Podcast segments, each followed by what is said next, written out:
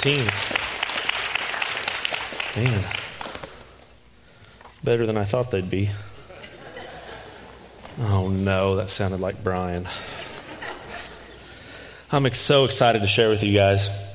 I've had this welling up in me for months, and I didn't know if it. I didn't know if it was going to be for a Sunday morning when I had an opportunity or a Sunday evening. So I was just too excited. I said, "It's it's got to be now. It's got to be this." So, um, what we're going to be talking about tonight is our surroundings, and when I was reading about this and thinking about this, you know, so often our surroundings have a huge influence on us. And so often they affect us, um, depending on where they are, the people that are around us, um, the things that are going on around us. And it kind of it made me kind of reflect back to when I was in high school and played basketball, which I was I'm still waiting on the Lakers to call me. So um, anyway, um, no, I probably wasn't that good, but I like to joke with the teens about it. But um, you know, when, I, when we would play at home, I'd be so excited to play in front of that home crowd. And I felt like, I felt even like the baskets and the basketballs were just in my favorite home. And then when you would go away and you change that surrounding at somebody else's place, sometimes it would influence me in a good way, and sometimes it influenced me in a bad way. And I remember the first time when I played, I was a freshman, the first time I got to play at uh, the Blue and Gold tournament. And this was at Hammons Student Center, and it was SMS then, it wasn't Missouri State. And just that crowd, that atmosphere, I played horrible. I was so scared. I was so nervous. I had never, I grew up in Clever, so the crowd that we had in Clever was, yeah, not as big as Hammond's. Um, so that changing, just changing from that surrounding, and it was the same. It was still a basketball court. It still had basketball goals. The basketballs were pretty similar, probably a little bit nicer, and they weren't from the 70s like ours. But just changing that surrounding had such an influence on me, and it affected me in such a way that we have to realize that when our surroundings change, that they have a huge influence on our lives. And retailers know this too. Retailers, you can. There's been studies done. I don't know who. I say they. They've done studies. Um, but retailers know the power of your surroundings because they know what kind of colors to put in their displays and what kind of clothes to put on the front of the racks um, to influence you to want to buy. And even the music that they play in there, um, for some reason, makes people want to spend more money. Um, also, a lot of times, um, I read about this too, which I don't know if this is true or not, I ever noticed it, but they would pump certain fragrances into the department stores that would influence you to buy and spend more. I don't know what fragrance that is. I don't know if it's money or what it is, but um, but but they, the retailers know that. They know that there's power in the surroundings, and if they can influence you to do things by your surroundings, then you're going to be more likely to spend more money. Um, and usually, a lot of times, our attitudes and our general demeanor can be affected by our surroundings. that blew my mind about the fragrances they put in there. I'm going to start paying attention to that. I don't shop very much, but. So, whether you realize it or not, our surroundings so often change or dictate our moods. But God wants to use us to change our surroundings and us to influence our surroundings instead of our surroundings influencing us. He wants us to be effective instead of affected. So I'll show you what I'm talking about in this. Um, tonight we're going to be in Ezekiel chapter 37. I think Caston's getting me sick. Um, I know. Need prayed over. Um, we're going to be in uh, verse 1 through 10 in chapter 37. The hand of the Lord was upon me, and he brought me out by the Spirit of the Lord and set me in the middle of the valley. It was full of bones. He led me back and forth among them, and I saw a great many of bones on the floor of the valley, bones that were very dry. He asked me, Son of man, can these bones live? I said, O sovereign Lord, you alone know. Then he said to me, Prophesy to these bones, and say to them, Dry bones, hear the word of the Lord. This is what the sovereign Lord says to these bones I will make breath enter you, and you will come to life. I will attach tendons to you, and make flesh come upon you, and cover you with skin. I will put breath in you, and you will come to life. Then you will know that I am the Lord. So I prophesied as I was commanded And as I was prophesying, there was a noise, a rattling sound, and the bones came together, bone to bone. I looked, and tendons and flesh appeared on them, and skin covered them, but there was no breath in them. Then he said to me, Prophesy to the breath. Prophesy, Son of Man, and say to it, This is what the sovereign Lord says Come from the four winds, O breath, and breathe into the slain that they may live. So I prophesied as he commanded me, and breath entered them. They came to life and stood up on their feet, a vast army absolutely love that story. It gets me excited. And you see, in that situation, this is Ezekiel. And God used Ezekiel to change his surroundings. He used him to change the surroundings of death and transform it into life. So I got to ask are you changing your surroundings or are your surroundings changing you? And when we talk about our surroundings, and we talk about the dry bones, you see, there's death all around us because we live in a fallen world, which God wants us to bring restoration to. But what about our own dry bones, our own problems that we struggle with? You see, so often we're really good at describing our problems. But you see, it goes back to Ezekiel. See, God didn't ask him to tell him about the dry bones, He said, prophesy to the bones. Speak to your problems, don't speak about them. God knows about our problems, He knows about our dry bones.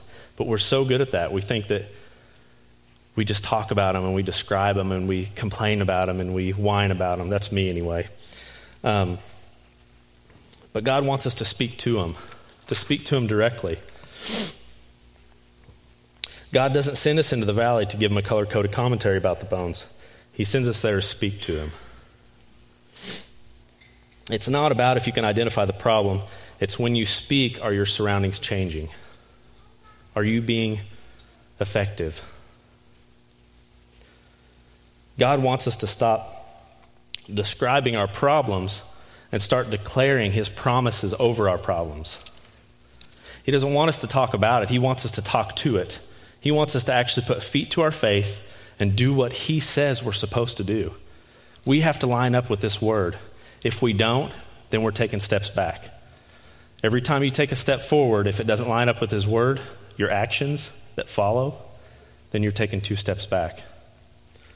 So start declaring His promises over your problems. And stop listening. This, this is a problem that I have constantly, and I have to pray about it all the time. I have so many dysfunctional thoughts that come into my mind when I need to tell my mind to line up with God's Word. Um, and so often that's an attack from the enemy. Because you see, the enemy wants to take that away from us. The enemy wants to rob us of the joys and the blessings that the Lord wants to give us. So, so often we get under attack in our mind. And, and I know it happens with me because I have to rebuke the enemy nonstop about this because I start thinking, well, maybe this is going on because of this, and maybe I should have done it this way. Maybe I should, I usually say, maybe I shouldn't have said that. That's constantly my problem. But, um, and sometimes I just have to stop and I just felt the Lord's like, I don't need to hear about that. Speak to it, do something about it. Give it to me. I want to take it from you. I'm standing right here. You don't have to find me, I'm right here.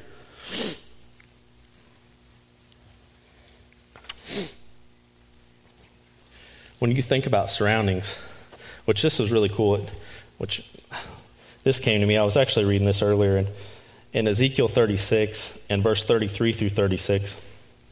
I'm going to read that to you guys because I love how God had Ezekiel in this place of restoration.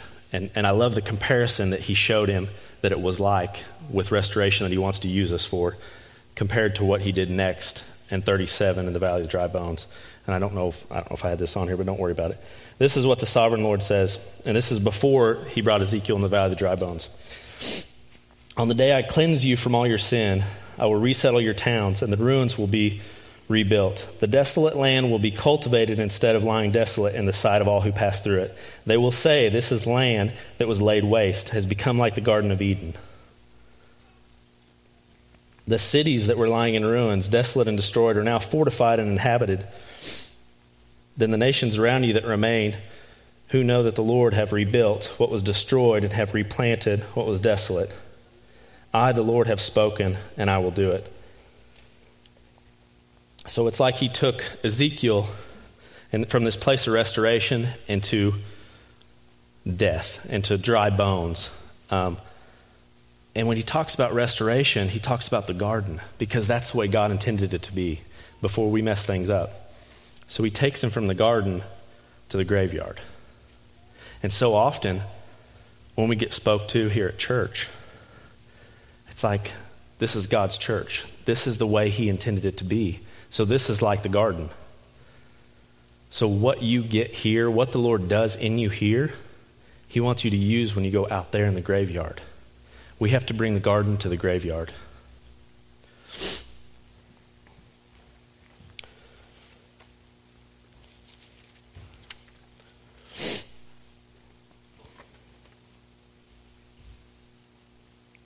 I love uh, David Wilkerson. I I didn't have this in here, but it kind of reminds me of it when we talk about restoration. And um, he said a quote, and, and he's he's passed away. He was a I liked him because he was a fire and brimstone kind of preacher, and he he kind of would uh, everything that I would listen to. I've only listened to it on YouTube because I'm young, but and I like to look on YouTube.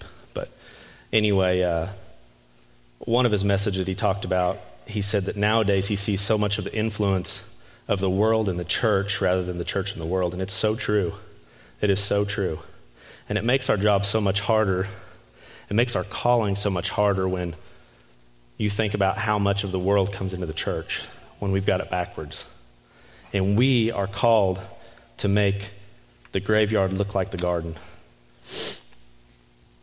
What would it look like if we spoke about the garden while we're in the graveyard? What would it look like if we talked about the things that God's doing in our life while we're at our jobs?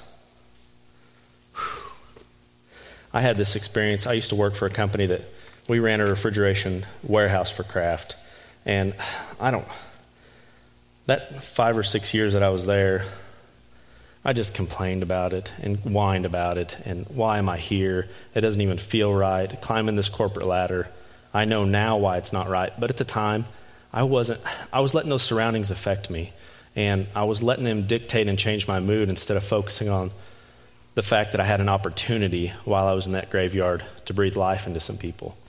And I know I planted seeds when I was went there. And, and, you know, while I was there, it felt like such a toxic environment. And I think that I allowed it to affect me in such a way that it was more than it was. And it seemed like there was just atheist after atheist after atheist there. So it was so hard to get my point across. And I didn't know how it was going to be taken. And some of these guys worked for me. And I thought, well, I don't know, you know, managing them, I don't know if I should be saying anything or what I should do. And, and the more that I stewed about it, the more that I realized I missed opportunities. And you know, there's no coincidences when God is involved. Every time you meet somebody is an opportunity to share the gospel with them because you don't know where they're at. You don't know the death that's inside them. And he paints such a clear picture of that when he talks about when we look at this and say, he gets so vivid on it. And God says, when he says prophesy to the bone, I love when, when in the vivid picture of it, when he talks about the fact that Ezekiel heard a noise, a rattling sound. The bone came together, bone to bone. I looked, and the tendons and flesh appeared on them, and skin covered them, but there was no breath in them. And sometimes things can look really good on the outside, but we have no idea about the death that's on the inside. And if we don't take it as an opportunity to point them towards the one that created them, then where are they going to be? You don't know where they're going to go. So we just have to make sure that we take advantage of every opportunity we have to bring the garden into the graveyard. And instead of talking about what we see in the graveyard, we speak the truth and power of God's word into the graveyard until the graveyard starts to look like the garden. Restoration, life, breath of God. Some of you are in a graveyard right now in your life, and it suffocates us. It suffocates us so much. I remember times when we just, when Brooke and I were just living paycheck to paycheck and it just suffocated us. It just, we just allowed it to consume us. And, and, and instead of being thankful for the things that, that God had given us, we just let that worry and that fear just consume us. And it just, it suffocates you and it just suffocates you and, until you don't have any breath. And that's what the enemy wants to do. He wants to take our breath away because he knows if we speak the things that we were created to speak, that he loses. There is power in us. When we call on the name of Jesus, when we take what we learn in the garden out to the graveyard, there's power in that. We can change lives. We can change eternities. People's eternities can be changed by the words that we speak out of our mouth. And until we realize that, then we're not being effective and we're allowing those surroundings to make us nervous. And that's what the enemy wants. And I lived so much of my life being nervous about speaking the truth of Jesus. Well, I wonder what they're going to think. Now I'm thinking, I wonder where they're going to go if I don't.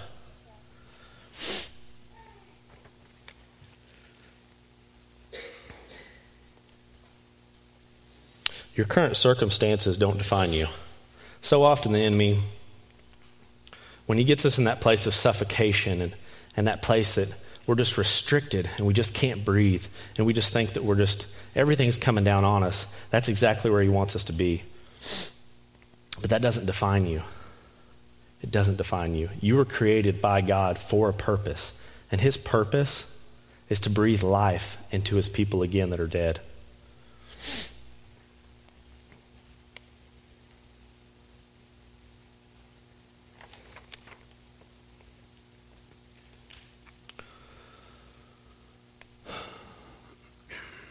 So often, I think, how many times could I have been effective? Actually, I, since I was talking about that story earlier about where I used to work at my old job, there was a time I learned how important it was really quick because I was praying and God was working in my life, and, and, and we were in a place that I started getting, um, I started changing my surroundings. I stopped hanging out with some of the people that I once hung out with and, and drank with and just did horrible things with, and started surrounding myself with different people. And I noticed that it was a little bit easier for me because the temptation wasn't around me to want to sin. So I started having this understanding that, well, I am worth something. God does want to use me to do things, to change lives. So I started praying, God, just put people in my path. Put somebody in my path tonight at work, and I was working third shift at that time, and which was horrible. I know, well, it's called the graveyard. That's about right um, I started praying, God, just put someone in my path. I want to make a difference. I want to make a change. I want to change somebody's eternity, not for me, but for you, because I don't want to have people in my life that, that are living a sinful life and, and that I'm not doing anything about it. I just, I just felt like I was just, I was not being effective. And so I prayed that prayer, and that night that I went to work, this guy, and I knew he'd made it pretty obvious about his stand on not believing in God many times, way too many times. So I was very uncomfortable around him, and and uh, and he had just switched to my shift, and I didn't know that. So we had our pre-shift meeting, and and I saw him there, and well, we'll call him Tony because you guys don't know him anyway. It wasn't Tony Blackstock, by the way. Sorry, Tony. His name was Tony, though. Um, and Tony was there, and I thought, I thought, why did I pray for that? Because I know that God put Tony in my path. It's no joke that he switched, and it wasn't just a temporary shift change at that time, which means that he had something going on. He had to take some time off. Long story short, he was on my shift permanently. And I thought, okay, you got to be careful what you pray for. So I saw Tony there, and after I had the guys get done with their stretch in, we talked about our safety stuff. Um, it's funny because he came up to me and he said, uh, he said, Hey, I'm going to be on your shift now. And I said, Hey, I'm just really glad to have you.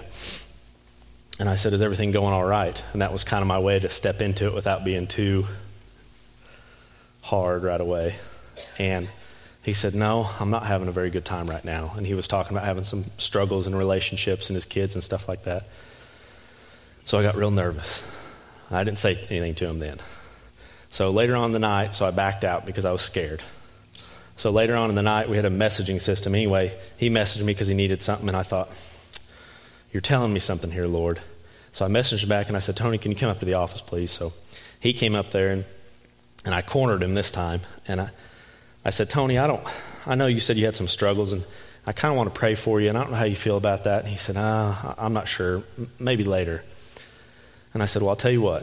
I said, since we can't, and it was busy. It's, we're working for Kraft and Walmart and they don't care. They're just, they're jerks. Anyway, sorry if any of you work for them. but anyway, um, I said, I'll tell you what, Tony, why don't you? I said, all right, that's fine. You can go back out there. And I said, why don't you just message me your number? And I, would like to talk to you a little bit after work. And so I got back in the office, and, and he didn't message me his number. And it was funny. I was praying about Tony while I was sitting there. And, and after our shift is over, usually those guys would leave an hour before I leave because I had to stay an hour late um, for other responsibilities. And anyway, I was praying about Tony, and I was just like, God, just put him on my path again. Just give me an opportunity because I didn't get his number, so I couldn't call him. And so when I left work, he should have been gone an hour ago. Literally, as I drove through the parking lot, Tony walks across the road. You talk about praying to someone to be put in your path. It can't get any more plain than that. He walked across the road in front of me, and guess what I did? Drove right on home. So the next night I come to work, and that was going to be our Friday. Tony did a, did a temporary shift change for two weeks, and he wasn't going to be there for two weeks. And I had the most miserable two weeks of my life. Nothing worked out, everything was awful. I think the kids acted up. Brooke and I weren't getting along. It was horrible.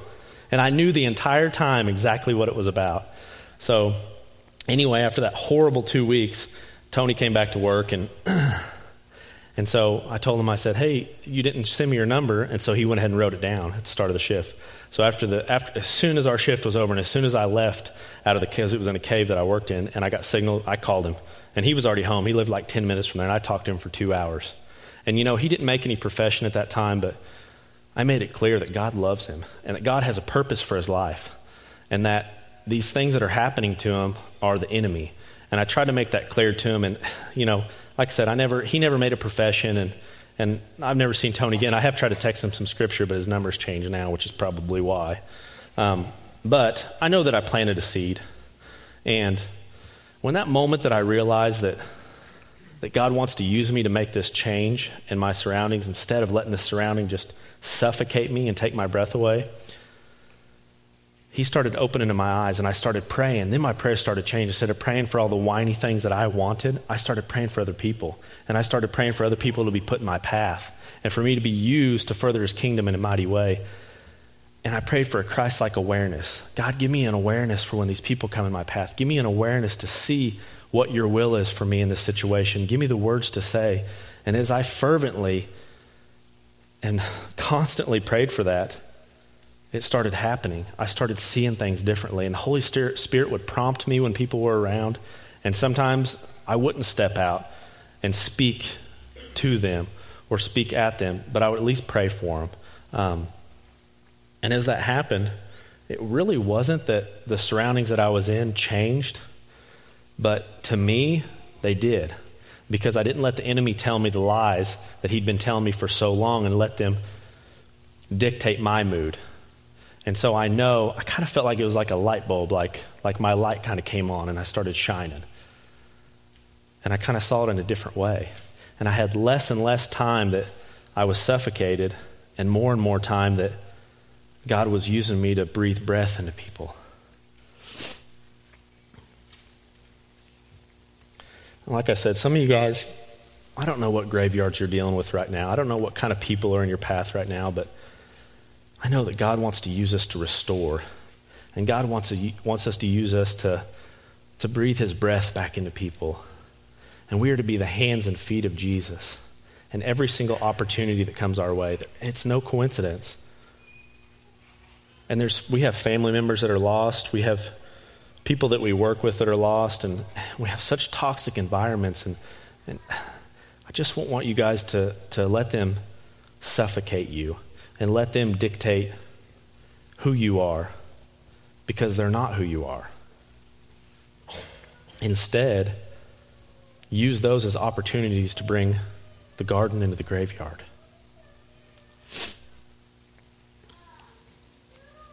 Because, like I said, the enemy knows if we speak what we are intended to speak, that he has no business in our lives, and he has no business in those people's lives.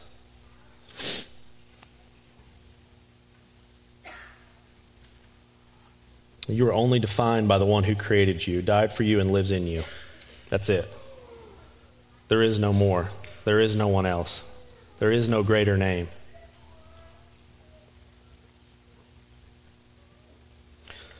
Let me go ahead and have an invitation. And this invitation, this is a time to fight for our loved ones. This is a time